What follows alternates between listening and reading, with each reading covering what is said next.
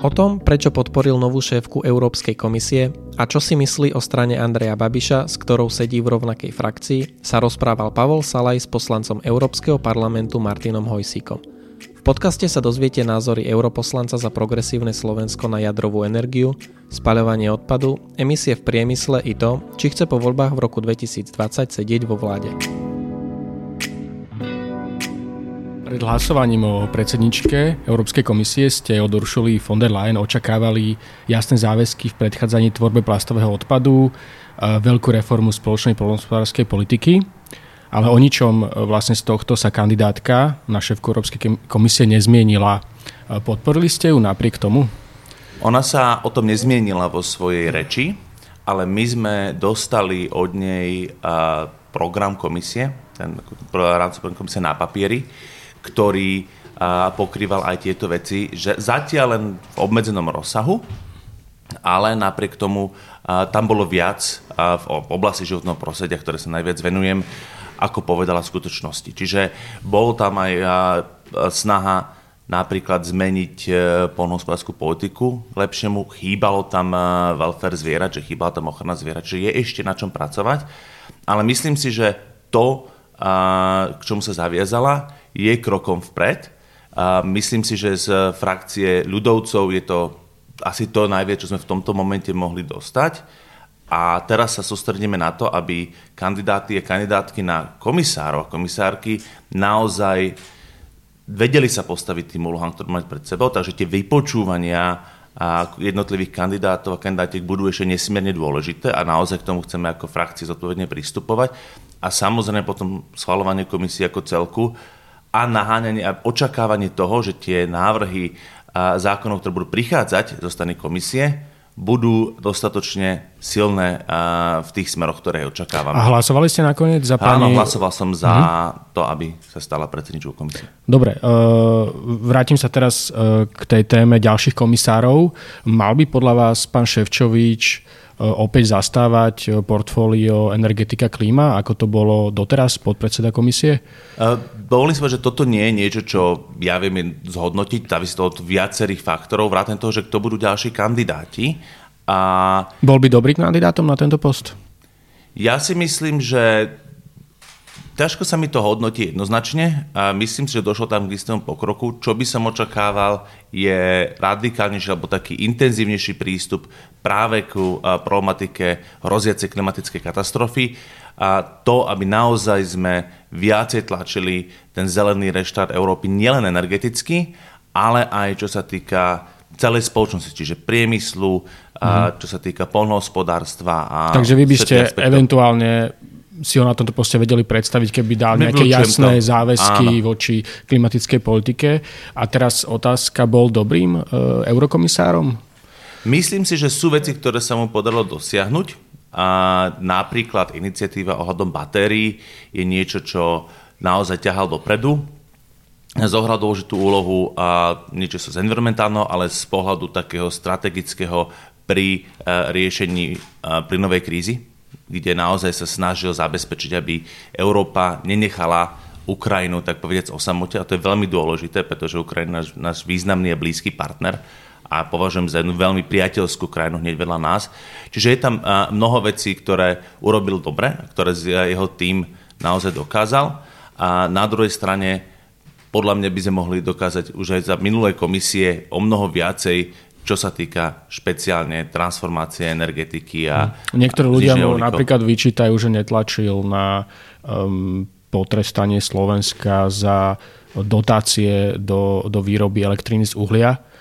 Ďakujem za pripomenutie. Toto je konkrétne jedna z vecí, kde to vidím kriticky. Áno, tlak komisie uh, síce znížil uh, tu, tu, ten čas, za ktorý sa bude ešte stále uh, podporovať uh, výroba elektriny z domáceho uhlia. Čiže to je na jednej strane krok pred 23 je stále menej ako 30. A na druhej strane, ja si nemyslím nevyhnutne, že, že ten základ má byť, že treba tam potrestať e, Slovensko, treba požadovať vrátenie tých dotácií. Podľa mňa, čo je dôležitejšie a čo by bol lepší výsledok, je to, keby to obdobie, po ktoré ešte môže byť dotovaná výroba elektriny z uhlia, bolo mnoho kratšie. Mm-hmm. Ja si myslím, že tam napríklad je ten argument stability elektrickej siete zástupný. Ako môžete hovoriť o tom, že vám stabilitu garantuje elektrárne, ktorá je tretinu roka vypadnutá? To je podľa mňa absurdné. Až po to, že tá elektrárne bude potrebovať desiatky miliónov eur investícií, na ktoré sa bude musieť, keď to tak bude, poskladať my ako daňoví poplatníci v roku 2021, aby splňala normy na znečistenie ovzdušia. Čiže Dobre. myslím si, že tuto veľmi jednoznačne už mohlo byť 2020, 2021 tým dátumom, kedy by sa ukončila nielen podpora, ale aj výroba elektriny z uhlie v Novackej elektrárne. Vedome sa ešte chvíľu tej veľkej politike. Chcel by som sa opýtať na vašich partnerov vo frakcii Obnome Európu. Český premiér Andrej Babiš je podozrivý z konfliktu záujmov, neoprávneného čerpania eurofondov, protesty Čechov proti sebe zosmiešnil, audit Európskej komisie označil za útok a pokus o destabilizáciu Českej republiky. Jeho firmy sú navyše pestovateľom, e, veľkým pestovateľom repky olej, olejnej na energetické účely na veľkej škále, proti čomu aj vy bojujete. Ako sa s ním cítite vo frakcii Obnome Európu? Tak ja sa priznám, ja nie som s Andrejom Babišom vo frakcii, ja som s poslancami z jeho strany Áno. A vedieme dialog, povedzme si to rovno, e, vedľa jedného z nich na frakčných mítingoch už len kvôli ABCD sedím a vedieme dialog o tom, ako veci čo najlepšie robiť. Nezhodneme sa na všetkom, to je úplne jasné, ale myslím si, že a to sa deje s ne, ďalšími členmi frakcie, že tie frakcie sú rôzne názory, ale práve je to o tom, aby sme sa snažili navzájom presviečať a aby sme sa snažili posunúť Európu dopredu. Um ale nie je to taký Orbán e, vlastne vašej frakcie, aj predsa len EPP nejakým spôsobom sa snaží vysporiadať s Orbánovou stranou. E, nemalo by to spraviť aj, aj ALDE a obnovme Európu? V prvom rade, a teraz nejdem obhajovať e, Andreja Babiša a to, čo sa deje v Českej republike. Ale súčasne si myslím, že je tam zásadný rozdiel. A ten rozdiel je v tom, že Andrej Babiš napriek týmto veľmi vážnym, a ktoré je potreba vyšetriť a naozaj, že v prípade toho, že sa potvrdí, potvrdia tie podozrenie, tak aj vyvodiť konsekvencie podozreniam. A ne, ne, nedochádza tam k tomu, čomu dochádza ako v Maďarsku, tak v Polsku, a to znamená potieranie základných demokratických inštitúcií to, čo vidíme v Maďarsku, sú naozaj vážne zásahy do fungovania právneho štátu. Podobne a situácia so súdnictvom v Polsku. Oby, voči týmto dom krajinám je vedené konanie podľa článku 7 a to sa nedie v Čechách. A to je podľa mňa veľmi dôležitý rozdiel. A ja si myslím, že keby sa voči Čechám alebo Českej republike a začalo konanie voči článku 7, tak aj tá frakcia sa postaví úplne inak k členstvu kolegov z ANO. v tomto máme, prípade aj vy by ste tlačili na nejakú formu my, sankcií? My máme prijaté uznesenie ako frakcia, a že nepodporíme kandidátov do funkcií v rámci Európskeho parlamentu. Oni sme nepodporovali kandidátov do funkcií Európskeho parlamentu, ktorí a, sú z strán, a, voči ktorým, keď, keď tá strana je vo vláde a voči tej krajine je vedené konanie a, v súvislosti s článkom 7, tak my tu proste nepodporíme kandidátov tejto strany. Čiže myslím si, že keď sme si sami toto povedali, tak ja by som rozhodne podporil to, aby sme urobili podobné opatrenia voči kolegom z ANO, pretože by tam boli veci, ktoré sú naozaj není, tak povediac, v kostolnom poriadku. kostolnom poriadku, alebo nie sú v podstate v poriadku s právnym štátom. A to je niečo, čo je veľmi mhm. dôležitá línie, ktorú a keby prekročili, tak majú problém. A ne, nepredstavuje Andrej Babiš všetko, čo vy, vaša strana kritizujete, spochybňovanie občianských protestov, e, spomínali sme rap môžeme spomenúť aj boj proti klimatickým zmenám. No. Uh, on, on spochybňuje jeho potrebu. Uh, takže naozaj on, on nie je pre vás problémom? No, nie som... ako, ako, ako partner, jeho strana ako partner, váš najbližší, jeden z vašich najbližších politických partnerov? Ja by som to nenazval jeden z našich najbližších politických partnerov. A my už dlhodobo zdôrazňujeme, že Vyšegrádska štvorka v súčasnom zložení nie je to najlepšie pre Slovensko, práve preto, ako sa správajú ostatné krajiny Vyšegrádskej štvorky. A áno, vrátane Česka, ktoré je vedené stranou ANO s Andrejom Babišom na čele a že potrebujeme ako Slovenská republika hľadať spojencov medzi krajinami v rámci regiónu, ale aj širšie v rámci Európy, ktorí budú mať podobné hodnoty, budú presadzovať podobné veci ako my. Malo že by tá Slovensko... spolupráca v rámci V4 by mala zostať na takej pracovnej úrovni, ale že strategicky by sa naozaj museli posunúť ďalej. A, kli- a tá klimatická kríza je jeden z tých príkladov, kedy Slovensko síce ako sa posunú ďalej a je to super, ale mali by sme do, využiť ten moment a začať spolupracovať s krajinami, ktoré sú na rovnakej strane bližšie. Uh-huh. A Mhm. toto je niečo, čo žiaľ zatiaľ nerobíme a, a dúfam, že keď e, sa podarí zmeniť veci v marcových voľbách, že to a nová vláda robiť bude. Uh-huh. Nadviažem na vašu odpoveď, e, konkrétne ste spomínali spojencov. Chcel by som sa opýtať, koho vy považujete mm, za takých spojencov vo vašej frakcii alebo v iných frakciách možno. Vy ste v polovici júla na Facebooku napísali, klimatická kríza potrebuje od nás úsilie, ktoré sa dá porovnať s druhou svetovou vojnou. Aj vtedy pre porážku fašizmu spojenci dokázali niečo, čo sa zdalo nemožné. Od základu zmenili svoje hospodárstvo v priebehu pár rokov. Klimatická zmena je rozsahom podobná výzva. Uh, nie ste trošku osamotení s týmto názorom vo frakcii? Máte tam spojencov? Uh, viete čo? Uh, nie som. A to je to úžasné, že ja som kedysi pred už to je skoro 15 rokov, keď som sa snažil ešte ako kampaňa Greenpeace pretáčať európsku chemickú legislatívu na náhradu nebezpečných chemikálií, tak naša frakcia ALDE bola dosť silne, som nazval, že tá, tá liberálnosť tam bola čisto ekonomická. A teraz to je iná frakcia. Teraz to je frakcia, ktorá je naozaj k tomuto mnoho bližšie, aj s príchodom v zásade Macronovcov z Francúzska, ale nielen ich, D66, Holandská strana. Prosím? Holandská strana. Holandská strana D66, ktoré máme historicky ako progresívne Slovensko veľmi blízko, aj nás podporovali už úplného začiatku a za, za, z pani Sophie de Welt. A ďalšie strany kolegovia z Fínska, z Dánska, zo Švedska, aj v týchto krajinách nachádzame strany liberálne, ktoré majú silnú zelenú agendu, vidia, a že toto je niečo, čo treba urgentne riešiť. Takže si myslím, že aj v rámci frakcie tú podporu dokážem nájsť. A čo sme sa rozprávali teraz aj v rámci výboru pre životné prostredie, ale napríklad aj našej skupiny pre, vo výbore pre hospodárstvo, tak tento trend tam jednoznačne je.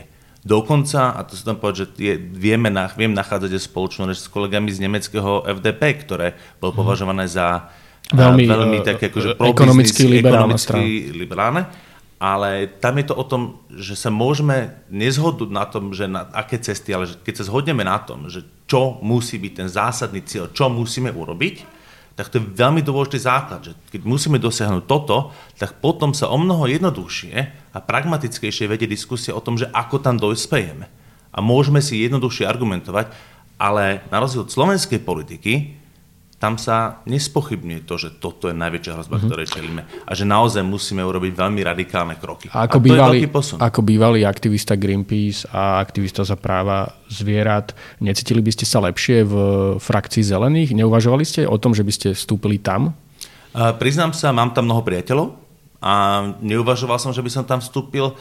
Progresívne Slovensko historicky patrí, akože my sme členom Európskej strany ALDE, že my patríme do tejto rodiny a pre mňa to je o tom, že pokiaľ si dokážem a presne pokiaľ vidím priestor, že tá zelená a tematika je do, dostatočne silno reflektovaná, braná a v rámci tej frakcie, tak si myslím, že dokážem urobiť viac.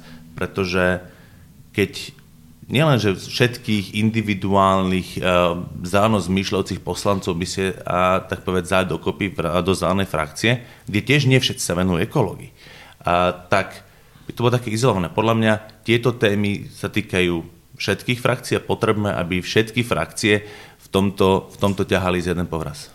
Dobre, poďme k vašim prioritám v Európskom parlamente. Čo by ste povedali, že sú také tri najdôležitejšie priority, ktoré chcete dosiahnuť počas tých 5 rokov? Fú, iba tri? Nie, je toho veľmi veľa a to, na ktoré konkrétne oblasti sa budem vedieť sústať, čo sa týka legislatívnej práce, závisí od toho, že ku ktorým správam, ku ktorým kusom legislatívy sa dostanem. Čiže to je... Pýtam sa skôr na nejaké také východiska, východiska. aj to, čo áno, chcete, samozrejme. povedzme, slúbiť voličom, alebo čo ste už slúbili a chcete to dosiahnuť. A, určite pre mňa je veľmi dôležitá klimatická kríza. Je to niečo, čo sa nás veľmi silne týka A v tejto oblasti, a to je veľmi široká oblasť, povedzme rovno, že tam môžete mať od dopravy, cez eh, energetiku, cez priemyselnú transformáciu až po v zásade adaptáciu. A tam sa to prelína do ochrany biodiverzity a lesov, pretože to je veľmi dôležitý aspekt toho ukladania uhlíka, ale samozrejme samotnej ochrany biodiverzity. Nehovoriac ešte o potrebe financovania a klimat, e, toho celého, tej celej transformácie. Takže toto je jedna veľmi široká oblasť, kde sa už teraz pohybujem. A budete vo výbore, alebo a respektíve ste náhradníkom vo výbore pre rozpočet? výbore pre rozpočet. A včera, včera sme posielali pozmeňovacie návrhy k rozpočtu na budúci rok, pretože tam komisia e, v tom, čo teraz je predkladané ako tak povedz, e, upravený návrh rozpočtu, nedodržuje slub 20% na ochranu klímy, je to 19,7, ale znížila proste niektoré položky. Ja, mne, môj tým pripravil veľmi kvalitné pozmeňovacie návrhy o tom, že ako to vrátiť zase naspäť. Takže to už diskutujem e, s predsedom nášho výboru a s koordinátorom, že toto ideme prekladať mm-hmm. naspäť. Čiže financovanie zmeny klím bude dôležitá oblasť, ale všeobecne klimatická zmena. Ďalšia priorita. Mhm. Je to máme priorita. Cirkulárna ekonomika, veľmi dôležitá oblasť ktorá sa týka ako plastového odpadu a jeho predchádzaniu, tak a nebezpečných chemikálií. Pretože my keď chceme, aby sme všetko opätovne používali, tak e, bolo veľmi ťažké opätovne používať e, nebezpečné chemikálie vo výrobkoch okolo nás, takže sa ich musíme zbaviť a nahradiť ich. Nie sú normy Európskej únie v tomto dostatočne prísne? A nie sú a to je preto, že napríklad to máme problémy s niektorými prípravkami na ochranu rastlín, povedzme si rovno, ale nielen s nimi. Máme tu problémy s látkami, ktoré narušujú hormonálny systém, ktoré nespadajú pod článok 56 ríču, čiže aby som to povedal ľudsky, nespadajú pod princíp povinnej náhrady. Čo to znamená? To znamená, že, a to je niečo, čo sa nám podalo kedysi presadiť ako jednu z veľmi dôležitých vec, ve, vecí v chemickej politike. A to je tak, to môže taký, že, že než logika, že máte nebezpečnú chemikáliu, k nej, ktorá môže spôsobiť rakovinu, narušuje hormonálny systém a k nej je nová, alebo k nej bezpečnejšia alternatíva látka chemická, ktorá robí tú istú vec mm-hmm. funkčne, ale tú rakovinu nespôsobuje. A podľa mňa neexistuje dôvod na to, aby sa tá nebezpečná chemikália používala naďalej, keď existuje bezpečnejšia alternatíva, lebo ten výrobca nenesie náklady za tie zmárané ľudské životy a zdravotníctvo a tak mať princíp povinné náhrady, že keď je bezpečnejšia alternatíva, tak hold nemôže sa uvádzať na trh tá nebezpečná. A toto sa žiaľ Bohu mm-hmm. vtedy nepodalo presadiť pre látky, ktoré narušujú hormonálny systém a treba to zmeniť. Dobre, poďme ďalej. Možno ešte tretia priorita. A tretia priorita, ja rozšírim si to trochu, a je to o biodiverzite, ktorá pre mňa, a ktorá pre mňa zahrania aj polnohospodárstvo a určite ochranu zvierat. A je to niečo, čo sa možno zdá okrajová skutočnosť, ale podľa mňa je to niečo, čo je dôležité. Keď sa tvárime, že, sme, že chceme byť ľudskí jeden k druhému, tak ja si myslím, že by sme mali byť aj ľudskí ku zvieratám, ako v polnohospodárstve, tak aj v bežnom živote. Týka sa to o napríklad obchodovania s ohrozenými druhmi. A teraz sa snažím získať práve pod seba jeden materiál návrhu obmedzenia obchodovania s ohrozenými druhmi. Čiže toto je tiež veľmi široká, až po to, že musíme zachrániť, eh, tak povediať, európske lesy. Mm-hmm. Dobre, uh, teraz by som sa vás chcel opýtať pár takých veľmi konkrétnych otázok, mm. o ktorých sa teraz diskutuje v Európskej únii. Uh, sú to nové vlastné zdroje európskeho rozpočtu a vy budete, teda ste náhradníkom vo výbore pre rozpočet. Uh, hovorí sa o odvode založenom na množstve nerecyklovaného plastového odpadu a takisto nejaká časť z príjmov z predaja emisných povoleniek. Toto by mali byť vlastne nové zdroje, um, nové príjmy európskeho rozpočtu. Vy súhlasíte s týmto návrhom Európskej komisie? Ja si myslím prvom že treba hľadať nové príjmy európskeho rozpočtu, ktoré budú priamo príjmy EÚ, či nás všetkých, EÚ nie je niečo, že to sme my. A čo sa týka toho nerecyklovaného plastu, priznám sa, to, to, to nemám ešte dostatočne naštudované. V prvom rade by to malo byť o tom, že nájsť nástroj, ktorý bude motivovať znižovanie tvorby odpadu a môže, môže to nástroj ten e, emisné kvóty, ale rozhodne, a to je v podstate, keď si pozrite aj to, čo hovorila pani dezignovaná šéfka komisie a naprieč frakciami sa to akceptuje, aspoň tými demokratickými veľkými frakciami, že a, tak povedz uhlíkov, uhlíkové clo. Uhlíkové clo je niečo, čo nám... A, to je ďalší, to je, povedzme, ďalší, to je ďalší veľmi návrh. veľký, to je, to je ďalší veľmi veľký potenciálny príjem do, do európskeho rozpočtu, ktorý z hodou okolností smiešné to, že a čím menej sa ho vyberie, tým lepšie. Ešte sa k uhlíkovému clu vrátime. Ešte by som sa chcel opýtať mm. na jeden návrh, o ktorom sa hovorí. Um, letecká daň alebo daň z leteckého paliva, daň z leteniek. Na, zaviedlo ju napríklad teraz Francúzsko. Uh, je to niečo, čo by ste si vy vedeli predstaviť na Slovensku alebo dokonca na celoeurópskej úrovni? Toto sa bude tiež určite riešiť na celoeurópskej úrovni a je to jeden z tzv. carbon leakages.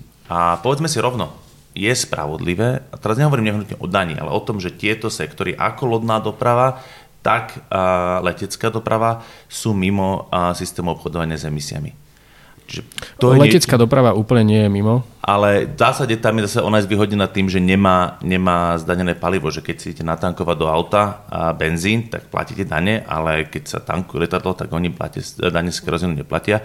Čiže toto sú veci, ktoré sa určite riešiť budú, oni sú na programe dňa a ja si myslím, že ich podporím. Nevyhnutne to nemusí byť daň, ale ide tu skôr o to, akým spôsobom vyrovnať e, ten, e, tie podmienky, čo sa týka znečisťovania, aby všetko znečisťovanie a skleníkovými plynmi bolo podchytené a malo svoju cenu, ktorá bude tlačiť na jeho znižovanie. Chápem, princíp znečisťovateľ platí, ale no. neobávate sa toho, že takéto návrhy, či už hovoríme o tých plastových obaloch alebo uh, leteckom palive, že sa premietnú do cien a vlastne v konečnom dôsledku to zaplatia spotrebitelia ľudia a povedie to k nejakému možno um, vzdoru proti, proti tomu boju proti klimatickým zmenám, a... ako sme to napríklad už videli aj vo Francúzsku?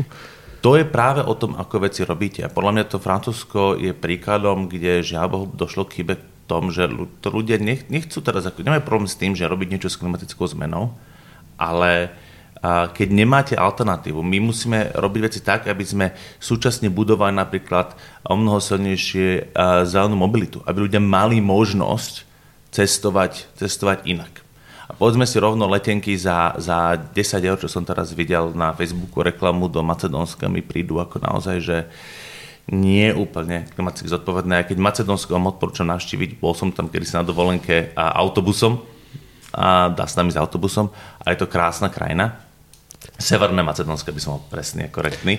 A tým pádom a je to niečo, čo tí e, spotrebitelia nemusia pocítiť nevyhnutne, keď budú tlačiť. A to je potom aj o, o biznise, o tom, aby firmy si uvedomili napríklad pri tých plastoch, že nemusia tvoriť plastový odpad. Viete, že áno, slovenský spotrebiteľ bude trpiť, keď sa bude platiť daň z, ne, e, z plastového odpadu. Nemecký spotrebiteľ napríklad pri PET flaškách nebude trpeť, pretože, ten plast, pretože tie PET flašky sú nielenže e, zálohované, sú vrátne, oni sa opätovne, opätovne plnia. Takže je o to, že tie firmy dokážu na to reagovať, dokážu znižovať to množstvo odpadu alebo emisí, ktoré produkujú. A teraz je na nás, ako ich dotlačíme k tomu, by to robili. A nie len, že si povie, že, mm, že nový náklad, tak to hodíme na spotrebiteľa. Zostame v tejto téme odpadového hospodárstva. E, okrem recyklácie teda e, jedným z riešení podľa, podľa iných ľudí je aj um, spalovanie odpadu, respektíve jeho energetické zhodnocovanie. Vy ste sa na konci nás zapojili do takej kampane proti novej spalovni medzi Prešovom a Košicami. Nazvali ste ju nezmyselným projektom. Skládkovanie na Slovensku v podstate stále narastá, respektíve stagnuje to množstvo skládkovaného odpadu. A e, spalovanie naopak e, sme videli za posledný rok pokleslo a predstavuje menej ako 10 e, Nie je skutočným problémom Slovenska skôr skládkovanie ako spalovanie odpadu? Problémom Slovenska samozrejme skládkovanie odpadu je a je to veľmi veľký problém. A skládkovanie druhé najhoršie riešenie. Pardon, skládkovanie najhoršie riešenie. Spalovanie je druhé najhoršie riešenie. Nie je aj druhé najlepšie riešenie? Nie je pretože predtým ešte v odpadovej hierarchii a máte o mnoho... Treba začať sa riadiť podľa úplne základnej odpadovej hierarchie. Na prvom mieste je prevencia vzniku odpadu. Čiže prečo my chceme ako krajina ísť od najhoršieho k druhému najhoršiemu riešeniu? Namiesto toho, aby sme to otočili. Aby sme to otočili a sa, OK, ako môžeme my znižovať množstvo odpadov, ktoré tvoríme povedzme si rovno, tam je také úplne, že tomu hovorím, že, že smiešne jednoduchá vec a to sa volá, že biologicky rozložiteľný odpad. skoro polovicu, medzi 40 a 50 percentami z komunálneho odpadu na Slovensku, ktorý biologicky rozložiteľný odpad, ktorý by sa dal kompostovať alebo anaerobne digestovať. A z toho by sme mohli získať metán, ktorý sa dá používať ako bioplyn alebo spalovať na výrobu elektriny. A toto napríklad by nám dokázalo masívne znížiť tvorbu komunálneho odpadu na Slovensku a súčasne pomáhať tvoriť aj živný do pôdy naspäť. A prečo sa nesústredíme na toto, kde si ďalej znižíme? Prečo sa nesústredíme na to, ako masívne dokázať zlepšiť recykláciu, ako dokázať zlepšiť separovanie a ideme sa sústredovať na, chceme sa tu baviť o tom, že poďme robiť to druhé najhoršie. Máme tu kapacity už, čo sa týka spalovní komunálneho odpadu, ako v Bratislave. Sú podľa vás dostatočné? Tak, um, podľa mňa v súčasnom stave sú dostatočné a musíme sa naozaj pozrieť na to, a ako vytvárať iné možnosti prevencie vzniku odpadu a až potom sa môže povedať, koľko nám vlastne toho zostane. Len Ale otázka si, je, to, to recykláciu nikto nespochybňuje, len otázka je, že ako vieme tento problém začať urýchlene riešiť a či e, napríklad spalovanie, energetické zhodnocovanie odpadu nie je takým akceptovateľným strednodobým riešením. Predsa len vy ste hovorili o tom množstve odpadov. Máme, máme, 2 milión, máme 2 milióny tón komunálneho odpadu a e, v podstate z toho iba nejakých 600 tisíc tón sa recykluje a zostane, dostanú vám, aj keď sa niečo nespáluje, zostávajú ešte stále 100 tisíce tón v podstate odpadu, ktoré sa skládkujú a ktoré by sa skládkovali, aj keď tých 50% zoberiete preč, hľadať, no, teda ten biologický odpad. Zoberte z tých 2 miliónov, hej? zoberiete povedzme, že 800 tisíc preč na... A, na ako biologicky rozložený odpad. Už teraz, keď nedostatočne recyklujeme, recyklujeme 600 tisíc, lebo ten biologický efekt je zanedbateľný u nás, takže vám zostane, dostane vám ďalšie 600 tisíc. Hej? A my keby sme zvýšili recykláciu rapidne, tak vám to množstvo odpadu, na ktoré potenciálne by bolo a na spalovanie sa radikálne zniží a potom sa hovoríme, hovoríme o niečom inom. A, a konkrétne ešte v tomu návrhu spalovne v Drienove a viete, on také zvláštne, že to chcú postaviť pra, priamo tam.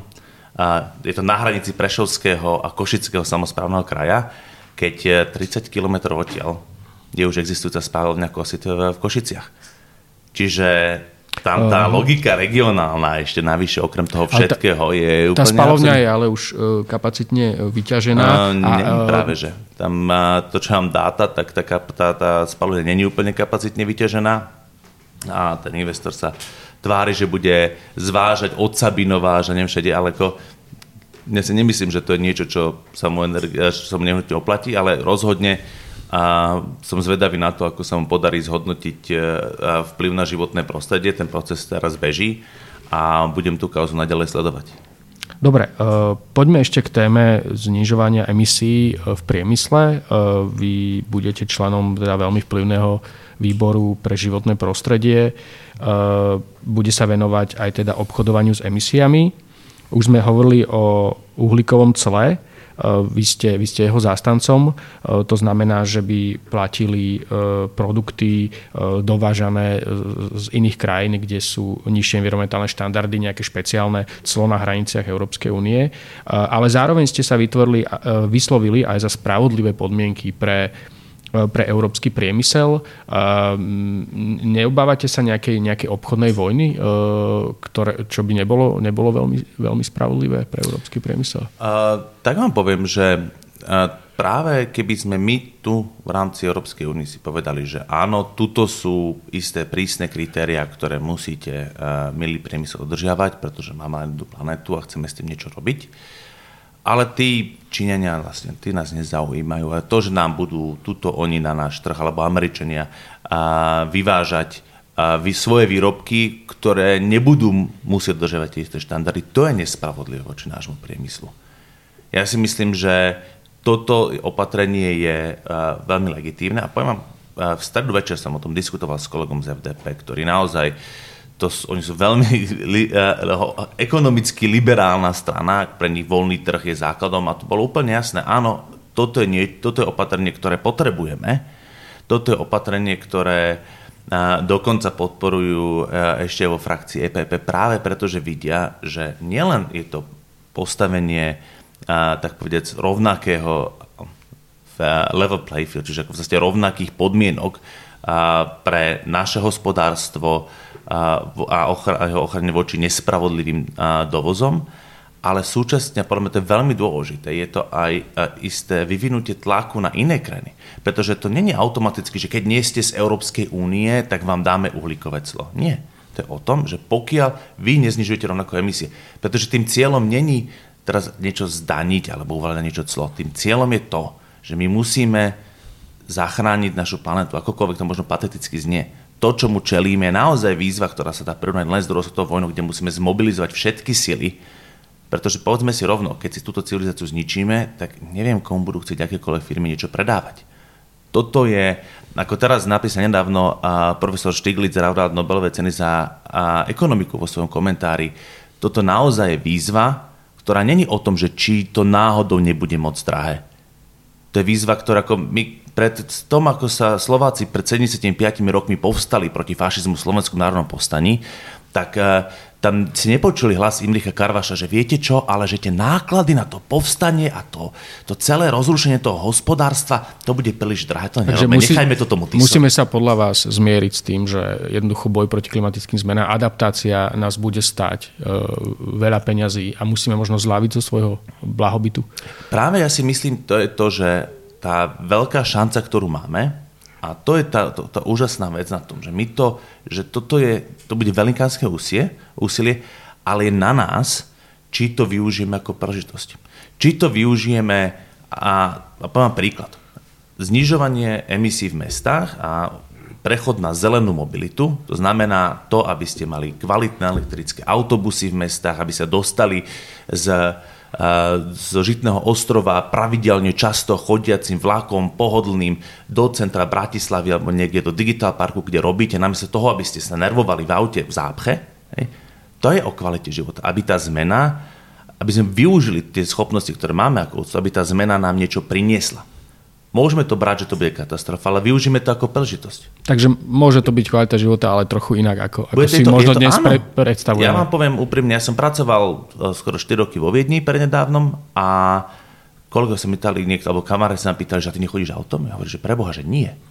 Do Viedne autom, chodím vlakom, kde si ráno sadnem na, na pohodlný vlak, otvorím si knihu alebo notebook, že alebo väčšinou to bol notebook a v zásade tú hodinu pracujem mm. na mhm. niečom a keď som občas nemusel ísť autom, tak to boli naozaj že, že nervy v zápche, že teraz ako a zabitá hodina času.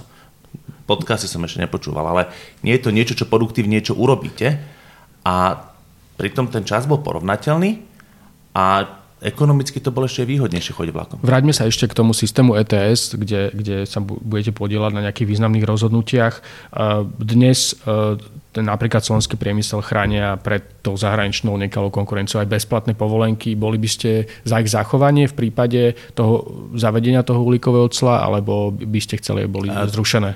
Bezplatné povolenky budú končiť, to nie je len o mne, to je všeobecne proste a názor, ktorý prevláda, my potrebujeme zahrnúť e, do ETS všetko, a aby to, bolo, aby to bolo spravodlivé. A práve preto to uhlíkové clo má vyrovnávať a má nahradiť tie bezplatné povolenky do, do istej miery. Je to niečo, čo bude naozaj, že to sú, to, to, to pre mňa až úžasné sledovať to posunutie debaty, keď sa bavíte s ľuďmi, ktorí sú možno a, inde v mnohých názoroch a, oproti mne na rámci Európskej únie, na, na týchto témach nachádzame, nachádzame o mnoho väčšiu zhodu aj s veľmi hospodársky liberálnymi ľuďmi a, a v rámci Európskeho parlamentu, keď to porovnám toto napríklad s kolegami z SAS, ktorí tak povedz, že ale možno toľko toho nemusíme robiť. Musíme, bo naozaj, že tá veda nám hovorí, že máme veľký problém. Um, ešte taká posledná väčšia téma jadrová energia. Mm-hmm. Um, vy ste pôsobili v Greenpeace, ktorá ostro vystupuje proti uh, jadrovej energii. A zároveň ale ste veľkým bojovníkom za uhlíkovú neutralitu. V roku 2050 nie je práve využívanie jadrovej energie podmienkou pre dosiahnutie uhlíkovej neutrality? Nemyslím si, že je to podmienkou.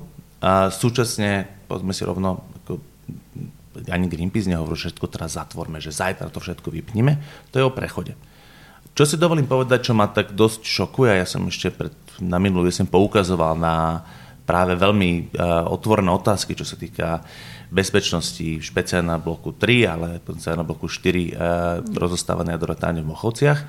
Práve v tejto súvislosti, kde tie otázky podľa mňa sú ešte stále nezodpovedané, ma šokuje, že tu bol predložený, predložená novela jadrového zákona, ktorá ďalej utajuje veci, ktorá ďalej sprísňuje prístup k informáciám, ktorá a aj podľa toho som veľmi rád, že pani prezidentka tento zákon vrátila práve aj s výhradami tomu, že je v rozpore s Aarhuským dohovorom o účasti verejnosti a prístupe k informáciám o životnom prostredí. Keď je všetko v poriadku, čoho sa boja? Keď je všetko v poriadku, prečo slovenské elektrárne a úrady dozoru podporujú zvyšovanie utajovania? Prečo sa tam snažia, tak povedať, všetko chrániť pomaly už aj listovým a telekomunikačným tajomstvom? prečo si zamedzujú mimoriadným opravným, možnosti podávať mimoriadne opravné prostriedky, ktoré mimochodom nemajú odkladný účinok. A, a ten zákon podľa a, právnych názvov, ktorý som počul dokonca, keby bol schválený, tak zabráni samotnému úradu jadrového dozoru podať mimoriadný opravný prosedok voči svojmu vlastnému rozhodnutiu. To znamená, že oni keby prišli na to, že tam dochádzalo, nebodaj, nedaj Bože, k nejakému falšovaniu, alebo podvodom, alebo závažným skutočnostiam počas povolacieho procesu, kde sa podarilo, a, a teda toho hypotetické rovine, podarilo sa teda akože podviesť úrady rozhodu, oni by nemohli napadnúť svoje vlastné rozhodnutie, lebo by nemali mimoriadný opravný prosedok. Čiže ja si myslím, že v tomto je úžasným príkladom Francúzsko. Francúzsko je krajina, ktorá veľmi silne využíva jadrovú energiu, kde ten regulátor, čiže francúzsky, úrad jadrového dozoru, sa rozhodol, že to bude robiť tak, že bude veľmi prísny a veľmi transparentný. Mm-hmm. Najlepší spôsob, ako vzbudiť u verejnosti dôveru v jadrovú energiu, je byť otvorený. U nás robia presný opak. Ako chcú Fra- Francúzsko je jednou z krajín, ktorá stavia nové jadrové kapacity. Vy by ste s tým súhlasili, e, či už na Slovensku, alebo inde v Európe ako europoslanec? A práve uka- Francúzsko a rovnako Fínsko, ktoré stávajú ukážkou toho, že tá jadrová energia je najväčší problém okrem bezpečnostných otázok je ekonomika. Proste tá, to EDF nedokáže, Arriva nedokážu postaviť jadrovú elektráreň v rozpočte. To je len problém Talianov, je to problém naprieč jadrovo-energetickými projektami v Európe a ja si myslím, že tá jadrová energia a v súčasnosti je proste neekonomická. A to nehovoríme ešte Takže, o ale tom... Ke, keby, keby bola ekonomická, alebo keby sa im viac darilo ekonomicky, tak by ste s tým súhlasili? Pýtam sa na to, či ste principiálne proti. Alebo ja mám zásadné nie. výhrady voči jadrovej energii z dôvodov jednak bezpečnosti. Myslím si, že a ukázala to aj Fukushima, ukázali to ďalšie prípady, že to riziko, ktoré prípadná jadrová havária spôsobuje, je, je nesmierne. A, a z tohto pohľadu a to považujem za niečo, že by som sa najradšej tomu vyhol. A to je jedna, jeden aspekt. Druhý aspekt je, že tam vidím veľký problém s vyhorným palivom a s vysokoradioaktívnym odpadom, ktorý a rovnako ako mi príde tak sa ťažko viem zmieriť s tým, že teda ako odovzdám planetu, ktorá je v procese rapidného oteplovania svojim deťom, tak mi príde veľmi ťažké odovzdať planetu, že tuto máte nejaký odpad, ktorý vás e, môže zabiť, ktorý je nesmierne nebezpečný a najbližších 100 tisíc rokov sa o to starajte. To je podľa mňa neskutočne dlhá doba. Áno, všetci hovoria, že to vyriešime, to vyriešime, to sa hovorí od počiatku. A ste, ste teda z tohto dôvodu principiálne proti novým jadrovým zdrojom, alebo uh, úplne ja nie som, uh, ja nerad hovorím, tak, len hovorím, že, že veci úplne čierno-bielo, uh, ale myslím si, že, že na Slovensku tá, tá, potent, tá výstavba ďalšieho jadrového bloku v Bohuniciach proste nemá zmysel. A ak chceme spustiť do prevádzky trojku štvorku, tak naozaj tá bezpečnosť musí byť veľmi kvalitne preverená už len preto, lebo keď si povedzme rovno, keby sme zobrali a odliadnúť od týchto otázok, ktoré tam sú o kvalite prác, o tom, že všetko sa tam vrtalo v poriadku na trojke a všetky tieto veci. Keď si doberieme ideálne postavený tento reaktor a presunuli by sme ho, môže byť Francúzsko, do Francúzska, požiadali by sme o, o jeho povolenie na spustenie do prevádzky, tak by ho nedostal.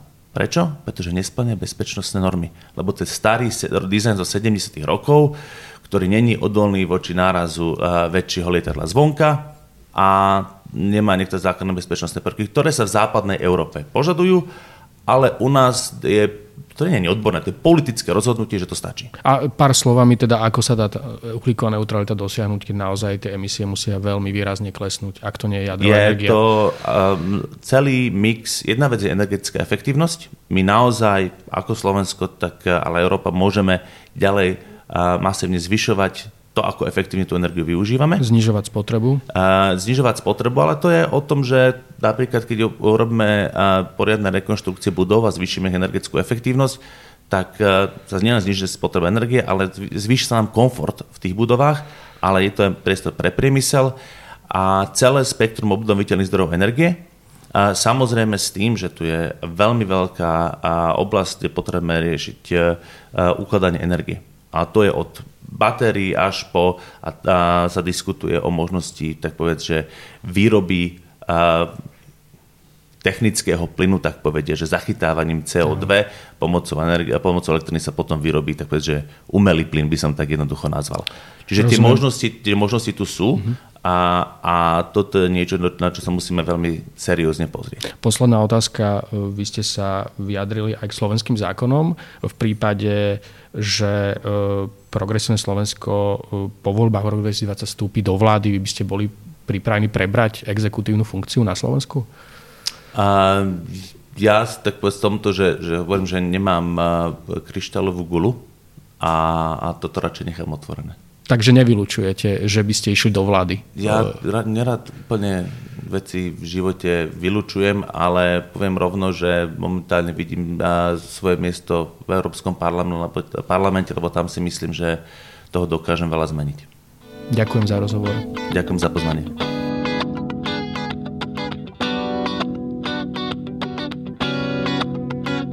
Ďalšie naše podcasty nájdete na stránke euraktiv.sk lomka podcasty, v dennom newsletteri nášho portálu alebo si ich môžete vypočuť vo vašich podcastových aplikáciách. Ak sa vám náš podcast páčil, zdieľajte ho s priateľmi a nezabudnite nás ohodnotiť. Na tomto dieli spolupracovali Pavol Salaj, Štefan Bako a Adam Bajla.